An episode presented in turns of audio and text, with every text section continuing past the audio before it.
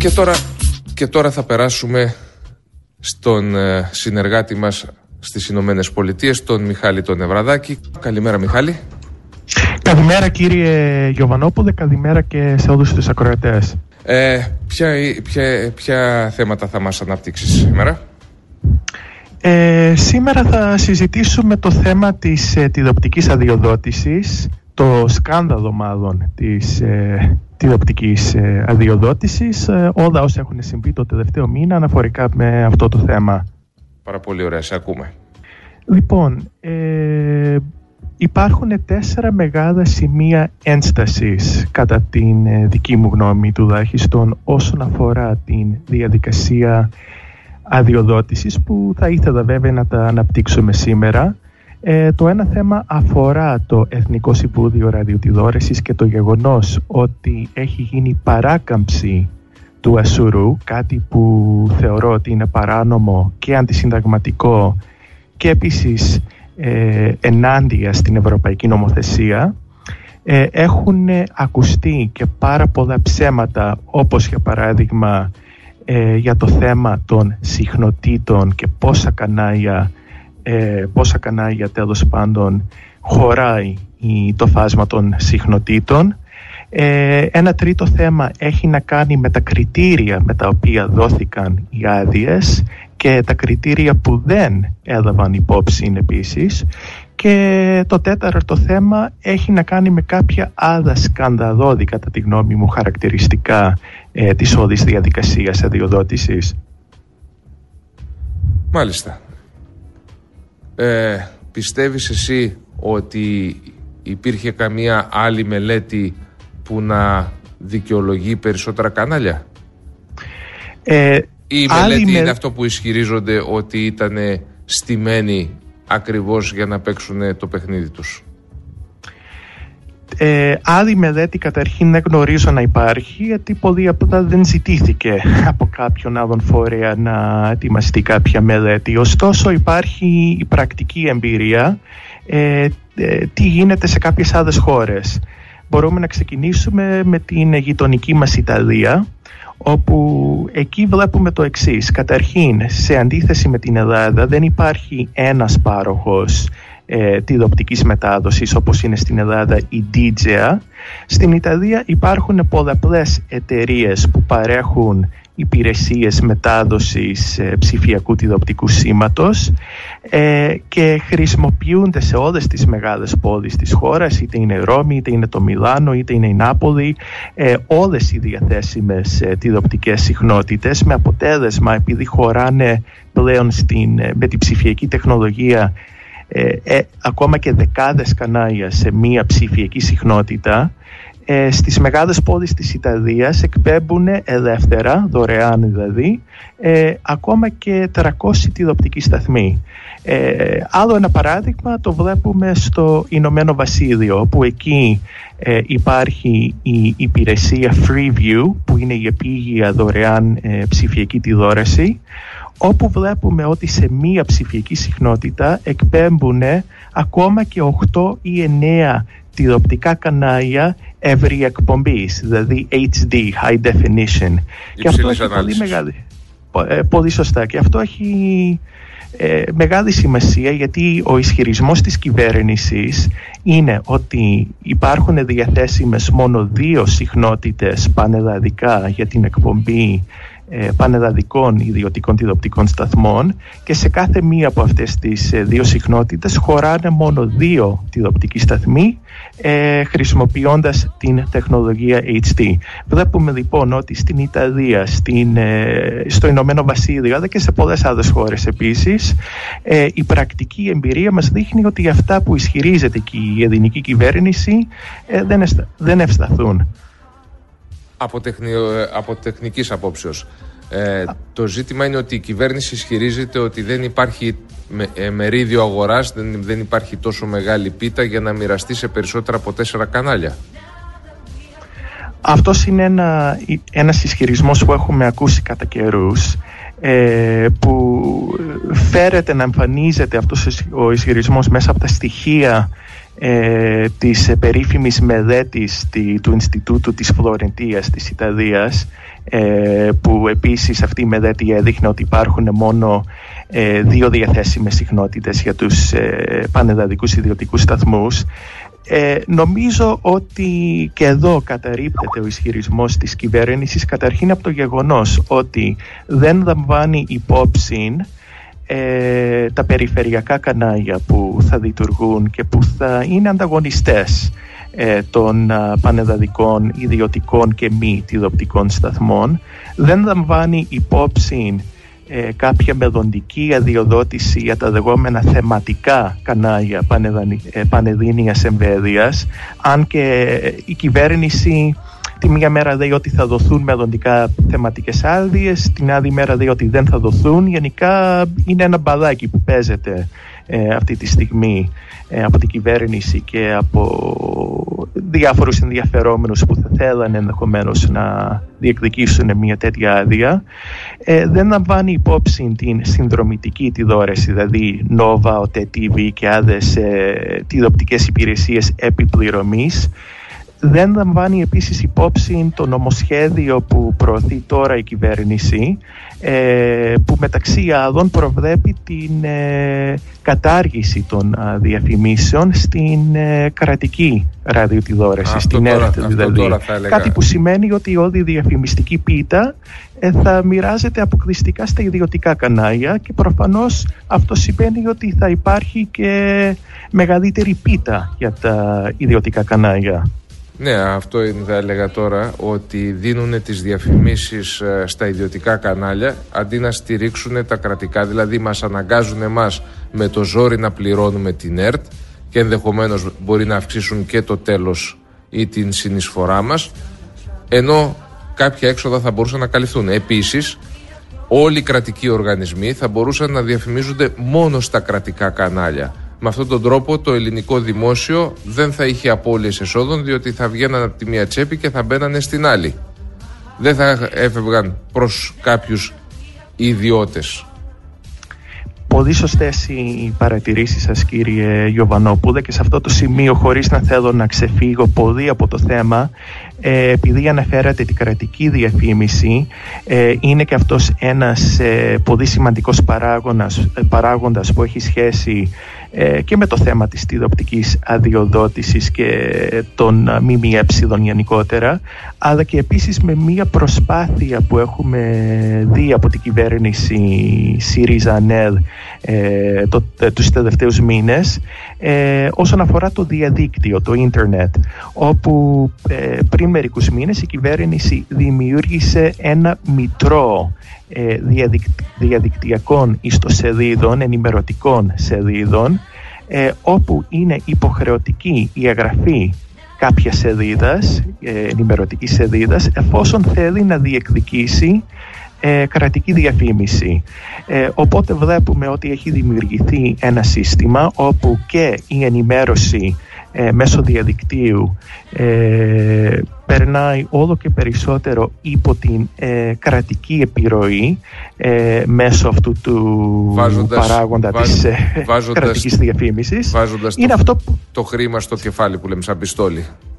Ακριβώς και είναι αυτό που γίνεται δεκαετίες τώρα στον έντυπο τύπο, στις εφημερίδες και στα περιοδικά όπου οι εκάστοτε κυβερνήσεις έχουν... Τρελαθεί να βάζουν διαφημίσεις έχουν ε, βοηθήσει συγκεκριμένα ε, έντυπα, συγκεκριμένες εφημερίδες που ήταν φιλικές ε, στις εκάστοτε κυβερνήσεις ε, με περισσότερα προνόμια, δηλαδή με περισσότερη κρατική διαφήμιση. Υπάρχει ένα χαρακτηριστικό παράδειγμα από τα τελευταία στατιστικά που έχω δει όσον αφορά την κρατική διαφήμιση στις εφημερίδες, είναι από το 2008 ε, τότε ήταν στην κυβέρνηση βέβαια η Νέα Δημοκρατία με πρωθυπουργό τον Κωνσταντινό Καρμαδί.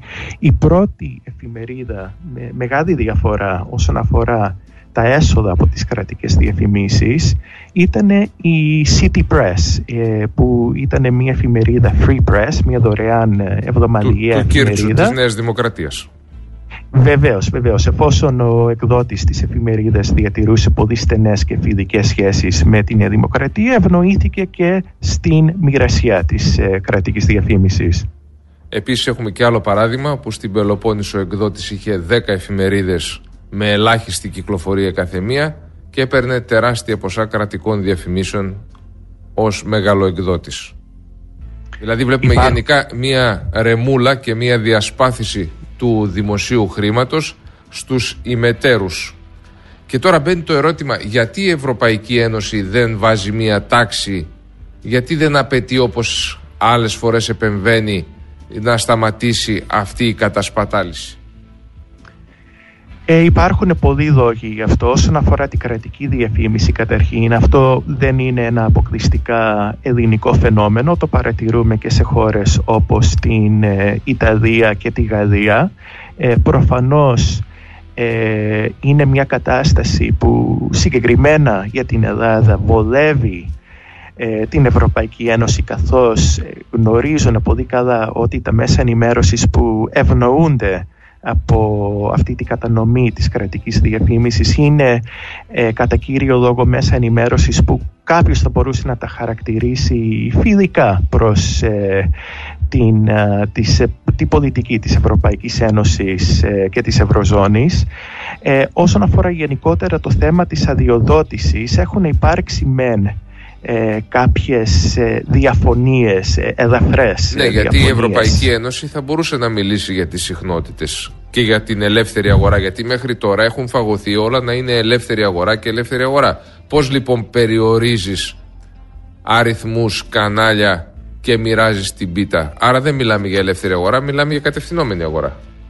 Αυτό που έχει ακουστεί ε, από την Ευρωπαϊκή Ένωση και συγκεκριμένα από τον Ευρωπαϊκό Επίτροπο ε, για θέματα ψηφιακής οικονομίας και κοινων, ε, κοινωνίας, ο Γκίντερ Έντιγκερ, αυτός ανέφερε ότι η Ευρωπαϊκή Ένωση δεν έχει κάτι να πει όσον αφορά ε, τον αριθμό των καναλιών που η κάθε χώρα αδειοδοτεί ε, είναι καθαρά ένα εθνικό θέμα αυτό. Ωστόσο, αν η Ευρωπαϊκή Ένωση παρατηρήσει ότι έχουν ψηφιστεί και έχουν εφαρμοστεί νόμοι ε, στα κράτη-μέλη που περιορίζουν την πολυφωνία και την δημοκρατική έκφραση στα μέσα ενημέρωσης τότε ενδεχομένως μπορεί να επέμβει η Ευρωπαϊκή Ένωση και δήλωσε επίσης ότι η Ευρωπαϊκή Ένωση εξετάζει ε, το θέμα της αδειοδότησης ε, στην Ελλάδα δηλα... χωρίς να δώσει περαιτέρω λεπτομέρειες. Δηλαδή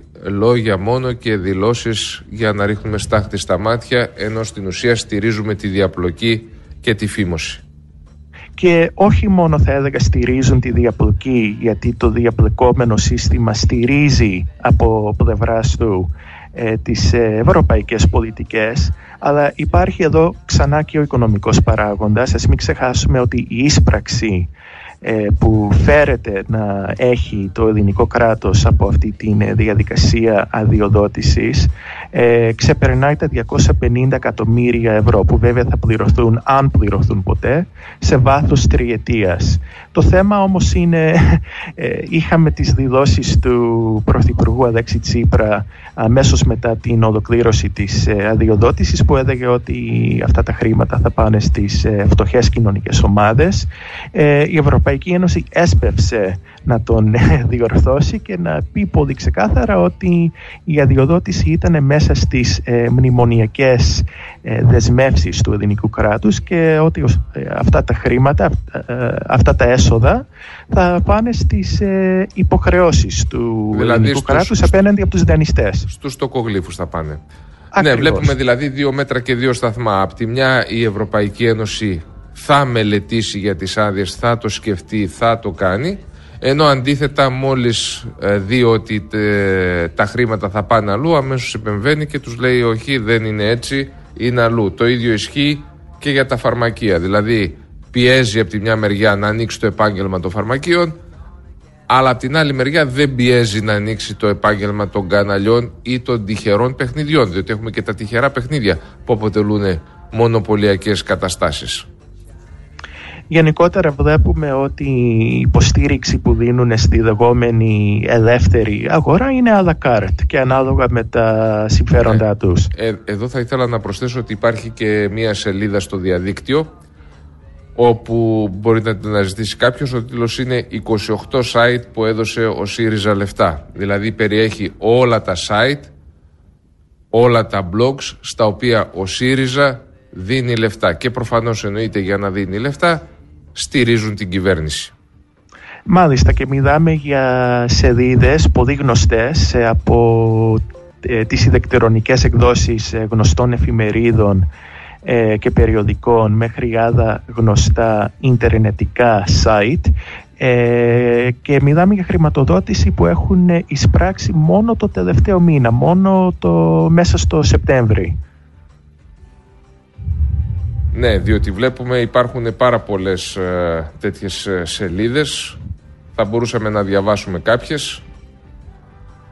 Ε, βλέπουμε ναι. ενδεικτικά σελίδες όπως το enikos.gr του Νικού Χατζη Νικολάου, το sky.gr, το Newsbeast, το TVXS που ιδρύθηκε από τον Ευρω... Ευρωβουλευτή πλέον του ΣΥΡΙΖΑ τον Στέιο Κούλογλου, το κουτί της Πανδώρας του Κώστα Βαξεβάνη, ε, το News 24-7, το Huffington Post, η ελληνική έκδοση του Huffington Post, το NGR του δημοσιογραφικού ομίλου Λαμπράκη, το Αθηνόραμα, η Ναυτεμπορική, το LIFO και άλλες σελίδες επίσης. Το Ευαγγελάτου.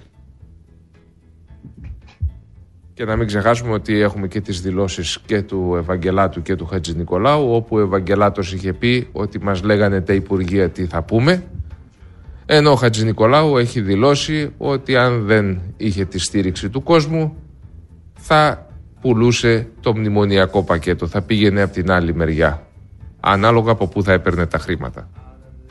Ανάλογα από πού θα έπαιρνε τα χρήματα και ανάλογα από πού θα ερχόταν η τηλεθέαση και η ακροαματικότητα. Το χρήμα δηλαδή.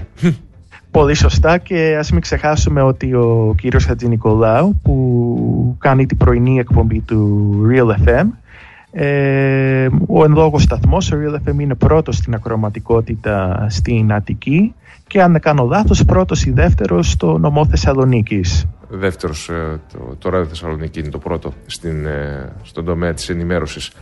Ε, ούτως ή άλλως αυτά παίζουν, είναι πακέτα διαφημιστικά και πώς στείνεται το όλο έργο. Από εκεί πέρα βλέπουμε ότι υπάρχει και η κυβερνητική προπαγάνδα, δηλαδή πληρώνουμε για να προπαγανδίζουν κάποια μέσα και φυσικά να μπερδεύεται ο Έλληνας πολίτης και να μην βρίσκει ποτέ άκρη με την αλήθεια. Ε, εδώ υπάρχει και ένας κρυφός οικονομικός παράγοντας γιατί η κυβέρνηση, ο Πρωθυπουργός Αλέξης Τσίπρας, ο Υπουργός Επικρατείας Νίκος Παπάς ε, έχουν μιλήσει με πολύ μεγάλη υπερηφάνεια για την ίσπραξη των 250 περίπου εκατομμυρίων ευρώ από την ε, τηλεοπτική δημοπράτηση. Αυτό που δεν αναφέρουν όμως είναι τι θα συμβεί με τα κανάλια τα οποία ενδέχεται να κατεβάσουν ρόδα, να κλείσουν, να διακόψουν την ε, λειτουργία τους, τουλάχιστον ε, σε επίγεια μορφή. Ε, τι θα συμβεί καταρχήν με τους εργαζόμενους, τι θα συμβεί με τις ασφαλιστικές ε, εισφορές, με το ΦΠΑ και όλα τα σχετικά που προσφέρουν αυτά τα κανάλια, αλλά κατά κύριο λόγο τι θα συμβεί με τα πολύ μεγάλα δάνεια που έχουν αυτά τα κανάλια και α, υπάρχει το ερώτημα αν θα αποπληρωθούν ποτέ αυτά τα δάνεια σε περίπτωση που αυτά τα κανάλια διακόψουν τη λειτουργία τους και αν δεν πληρωθούν αυτά τα δάνεια υπάρχει μετά πολύ ορατός ο κίνδυνος ότι θα φοροτωθούν και αυτά τα δάνεια που ανέρχονται σε περίπου 700 εκατομμύρια ευρώ αν κάνω λάθος στις πλάτες των Ελλήνων φορολογουμένων. Ε, και όπως, στις, όπως, όπως, όπως συνηθίζεται πάντα όπως συνηθίζεται πάντα και ενδέχεται να δούμε για άλλη μια φορά ε, ανακεφαλαιοποίηση του ελληνικού ε, τραπεζικού συστήματος, δηλαδή να βάλουν πάλι οι Έλληνες πολίτες στο χέρι στη τσέπη για να ξεδασπώσουν τις τράπεζες και τις μεγάλες ε, υπερχρεωμένες επιχειρήσεις. Ναι, δυστυχώς ότι μάλλον αυτό μοιάζει σαν ένα παιχνίδι για να σβήσουν τα χρέη των ε, καναλιών όπως κάνουν και με τα κόμματα που δημιουργούν νέους συνασπισμούς με νέο αφημί για να θάψουν τις παλιές τους υποχρεώσεις. Ακόμα και ποδοσφαιρικές ομάδες που εξαγοράζουν κάποια άλλη επαρχιακή ομάδα ή πέφτουν στη γάμα εθνική για δύο χρόνια και ξεδασπώνουν και μετά ανεβαίνουν ξανά με... χωρίς τα χρέη και τα βάρη που είχαν για, πάει. Ναι, γιατί φυσιολογικά σε μια επιχείρηση οι υπεύθυνοι θεωρούνται υπόλογοι στο νόμο και θα έπρεπε να τα πληρώνουν, αλλά προφανώς θα χρησιμοποιούν ε, διάφορα τρικ και αλχημίες τύπου Μαρινόπουλου. Εξάλλου έχουμε και την ε, Contra News που μιλάει λαμογιές Κοντομινά. Έριξε τον Καραμαλή, θέλει να ρίξει και τον Αλέξη. Δηλαδή βλέπουμε ότι ο Κοντομινάς αρχίζει και αντιδρά που δεν πήρε κανάλι. Έχει αρχίσει να αντιδρά και πρέπει να σημειώσουμε σε αυτό το σημείο ότι το Α, το κανάλι που είναι ιδιοκτησία του κυρίου Κοντομινά, ήταν από τα ε, ε, κανάλια που υποστήριξαν ε, θερμά ε, την ε, πολιτική της κυβέρνησης ε, ΣΥΡΙΖΑ. Το ίδιο ισχύει και για το Star Channel του ιδιοκτησίας της οικογένειας Βαρεδίνο Γιάννη η οποία, το οποίο έμεινε και αυτό επίσης εκτός αδειοδότησης και που φιλοξενούσε την εκπομπή του κυρίου Χατζη Νικολάου ε, η οποία και αυτή ήταν αρκετά φιλική θα έλεγα εγώ προς ε, την κυβέρνηση. Ναι, μα δεν είδαμε πουθενά τώρα... κανένα δημοσιογράφο να κάνει κάποια σοβαρή ερώτηση ή κάποια κέρια ερώτηση. Όλες οι ερωτήσεις είναι πείτε μας σας παρακαλούμε το παραμύθι σας. Δεν ήταν πώς στέκουν ή με ποια λογική λειτουργείτε ή ποια είναι τα επιχειρήματα ή πώς μπορεί κάποιος να στηρίξει αυτή την άποψη που καταθέτει. Απλώς τους λέγανε πείτε μας τι θέλετε να μας πείτε, ένα παραμυθάκι και κάναμε ερωτήσεις πάνω σε αυτά. Τι ωραίο παραμυθάκι που είναι. Πολύ σωστά. Ε, και τώρα βλέπουμε ότι με την πλάτη στο τοίχο πλέον ε, ο Κοντομινάς και κάποιοι άλλοι ε, καναλάρχες που έχουν μείνει εκτός ε, έχουν αρχίσει πια να κάνουν μια μαζική επίθεση στην ε, κυβέρνηση. Φυσικά βέβαια επειδή προσπαθούν να υπερασπιστούν τα δικά τους κανάλια και τα δικά τους συμφέροντα, όχι επειδή ξαφνικά τους έπιασε ο πόνος για την ε, σωστή ενημέρωση του κοινού. Ναι, αυτό το βλέπουμε ότι το κοινό δεν μετέχει πουθενά μέσα στην ενημέρωση. Δηλαδή πάλι κάποιοι ιδιώτες επειδή πληρώσανε κάποια χρήματα θα αποφασίζουν τι θα βγαίνει στον αέρα, ποια θα είναι η πολιτική ατζέντα, ποιοι θα είναι οι προσκεκλημένοι, ποια θα είναι η θεματολογία και όλα τα συναφή. Δεν μετέχει πουθενά το κοινό και δεν λαμβάνεται υπόψη ούτε στην νέα ε, τηλεοπτική αδειοδότηση. Το μόνο κριτήριο αδειοδότησης ήταν το χρήμα. Ποιος είχε τις πιο βαθιές τσέπες και ποιος είχε τη, ε, τη μεγαλύτερη διάθεση να βάλει το χέρι στη τσέπη και να αγοράσει μία από τις τέσσερις άδειες. Αυτό ήταν το μοναδικό Το ερώτημα είναι όμως θα, θα μπορέσει να γίνει αποπληρωμή διότι όταν κάποιος δίνει 75 εκατομμύρια τουλάχιστον για να μην μιλήσουμε για τις υποδομές για 10 χρόνια μιλάμε ότι πρέπει να βγάζει τουλάχιστον 10 εκατομμύρια το χρόνο. Είναι ποτέ Αυτό... δυνατόν; Αυτό είναι εξαιρετικά αμφίβολο. Ε, μιλάμε για κανάλια που σε πολλές περιπτώσεις είναι, όπως είπαμε και νωρίτερα, βυθισμένα στο χρέος ε, που δεν δείχνουν ότι είναι σε οικονομικά υγιής κατάσταση ε, που στηρίζονται σε πολλές περιπτώσεις από τις άλλες οικονομικές ε, δραστηριότητες των ιδιοκτητών τους είναι αμφίβολο αν θα αποπληρωθούν αυτά τα πολύ μεγάλα ποσά που έχουμε ακούσει 75 εκατομμύρια από τον Όμιλο Αντένα άλλα τόσα περίπου από το Μαρινάκι 45 ε, περίπου εκατομμύρια από το Sky και τον Γιάννη Αδαφούζο και τώρα πλέον ε, ο επόμενος ε, στη σειρά μετά την αποχώρηση του Καλογρίτσα, ο Ιβάν Σαβίδης με την προσφορά του που αναμένεται να δούμε αν θα, θα γίνει έστω και η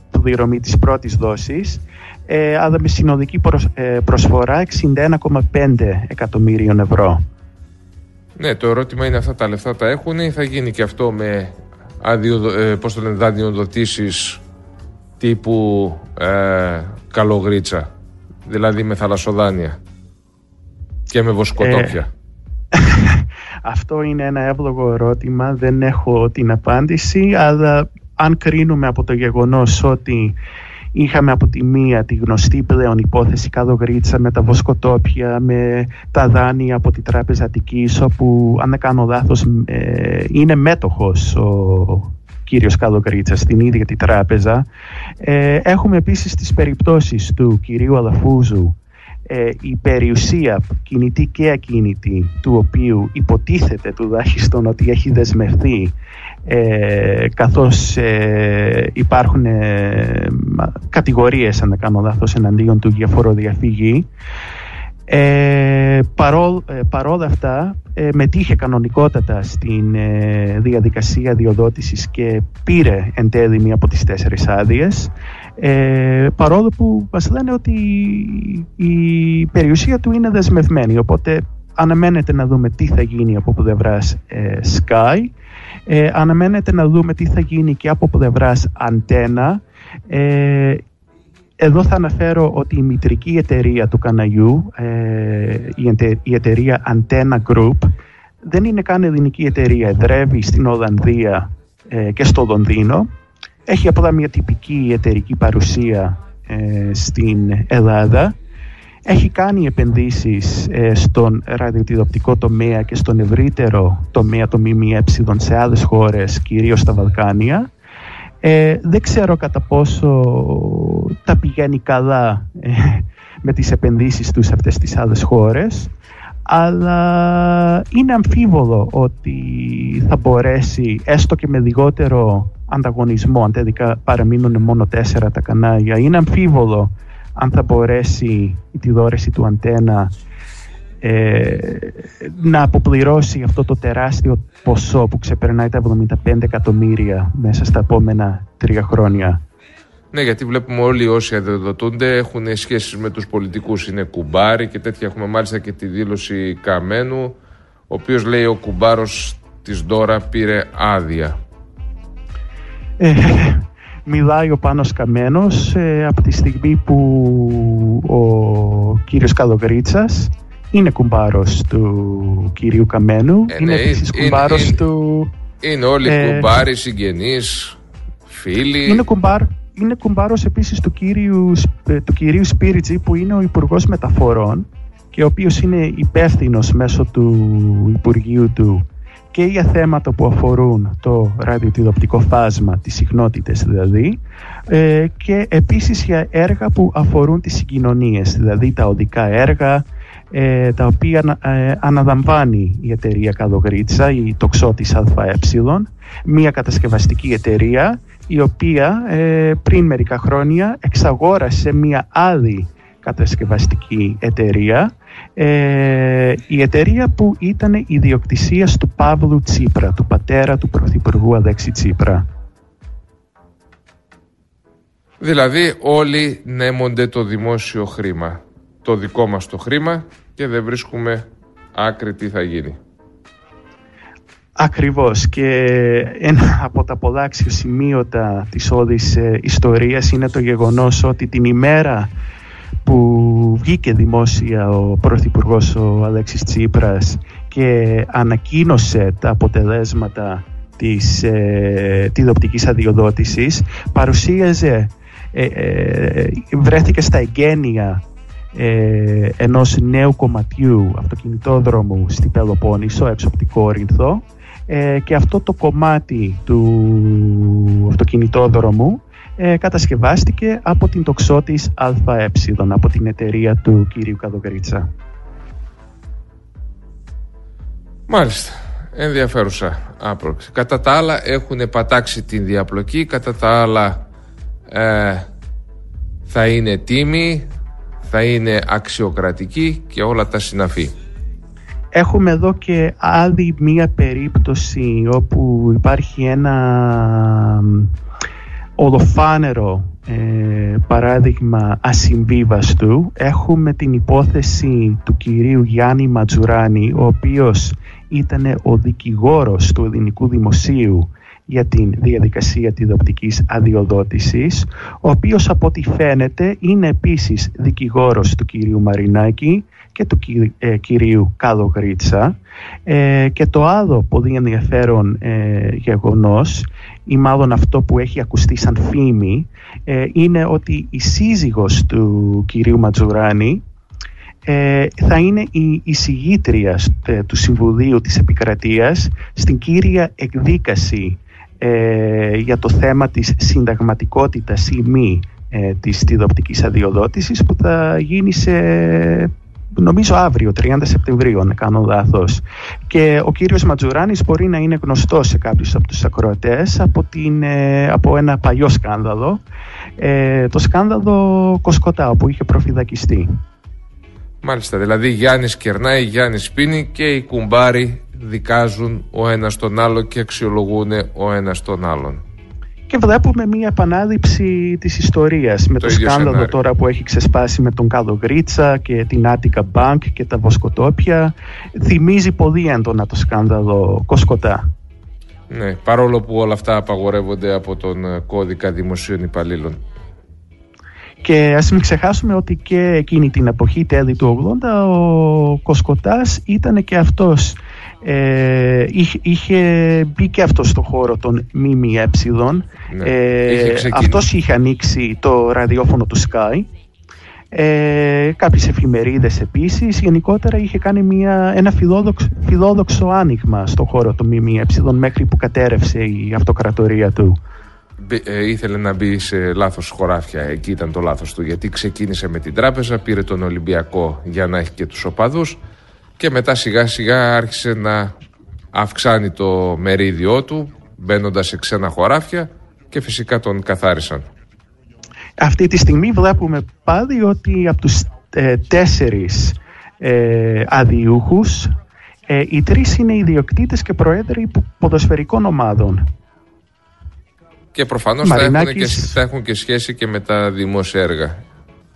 Και με τα δημόσια έργα όπως είδαμε και με την ε, περίπτωση του κυρίου ε, Κάδο Γρίτσα. Ε, φαντάζομαι ότι υπάρχουν ανάλογες ε, ανάλογα παραδείγματα με τον κύριο Σαββίδη και με τη δική του έντονη επιχειρηματική δραστηριότητα στην Ελλάδα. Από την άλλη ο κύριος Μαρινάκης ο οποίος ήδη εμπλέκεται στο χώρο των ΜΜΕ μέσω της ε, επιρροής που έχει ε, στην ε, εφημερίδα ε, παραπολιτικά αλλά και μέσω του Δήμου του Πειραιά και του Δημοτικού Ραδιοφώνου του Δήμου Πειραιά κανάλι 1 ε, ο κύριος Μαρινάκης ε, πέραν από αυτά τα παραδείγματα που ανέφερα έχει τα δικά του θέματα με τον νόμο αντιμετωπίζει τουλάχιστον πέντε ποινικές διώξεις. Ε, είναι γνωστό πια είναι γνωστή πια και η υπόθεση του, Noor, του πλοίου Noor 1, Noor 1 ε, που και με ναι, το φορτίο το γνωστό που ναι, με, με, μετέφερε με, και που φαίνεται να σχετίζεται με το Μαρινάκι.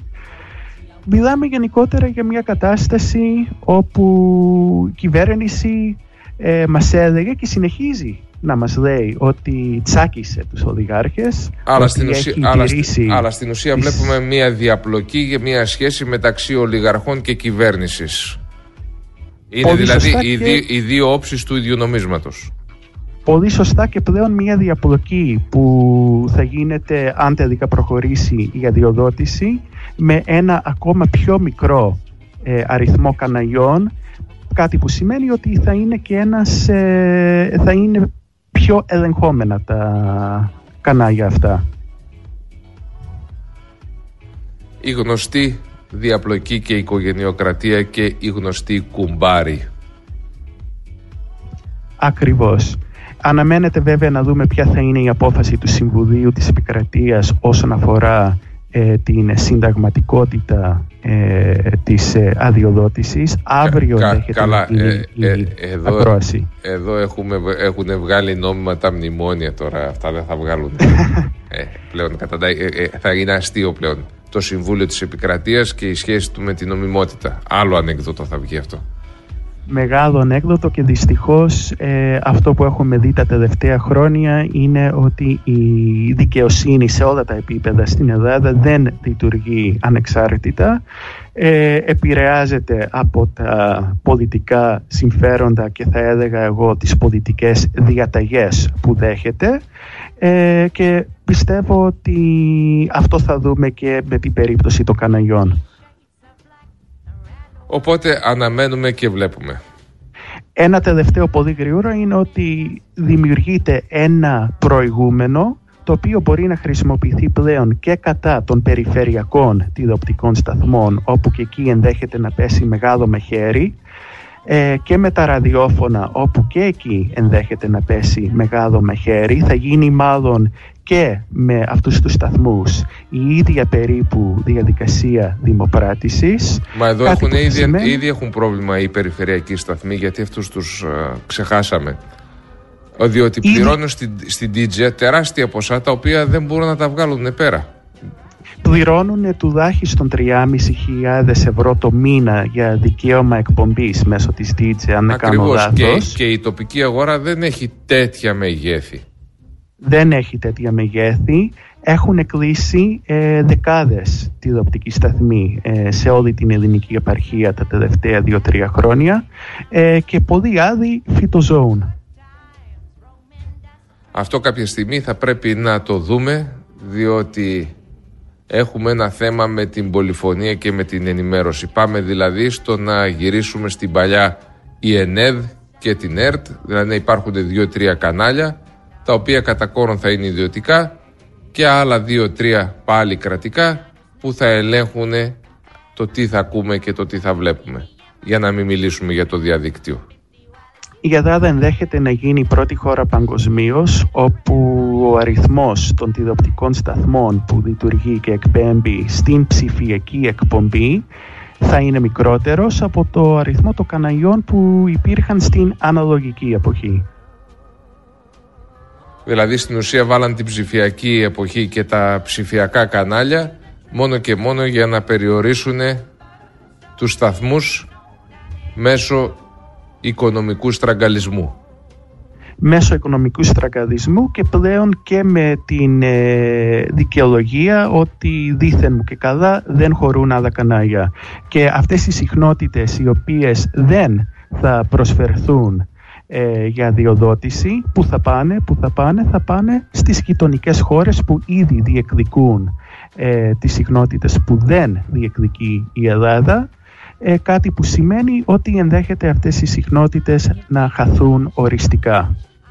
Και όχι μόνο αυτό, μπορεί να εκπέμπουν και από γείτονες χώρες, οπότε στην ουσία να μην έχουν το ελληνικό δημόσιο πάνω από το κεφάλι τους. Πολύ σωστά. Μάλιστα και εδώ θα θέλαμε να σε ευχαριστήσουμε πάρα πολύ για την ε, τόσο ενδιαφέρουσα ενημέρωσή σου. Και να, Εγώ σας ευχαριστώ. Και να ελπίσουμε να σε έχουμε πάλι σύντομα κοντά μας για να μας δίνεις και άλλες πληροφορίες. Ευχαριστώ πολύ, να είστε καλά. Και καλή σας μέρα. Καλή και σε ένα καλό βράδυ.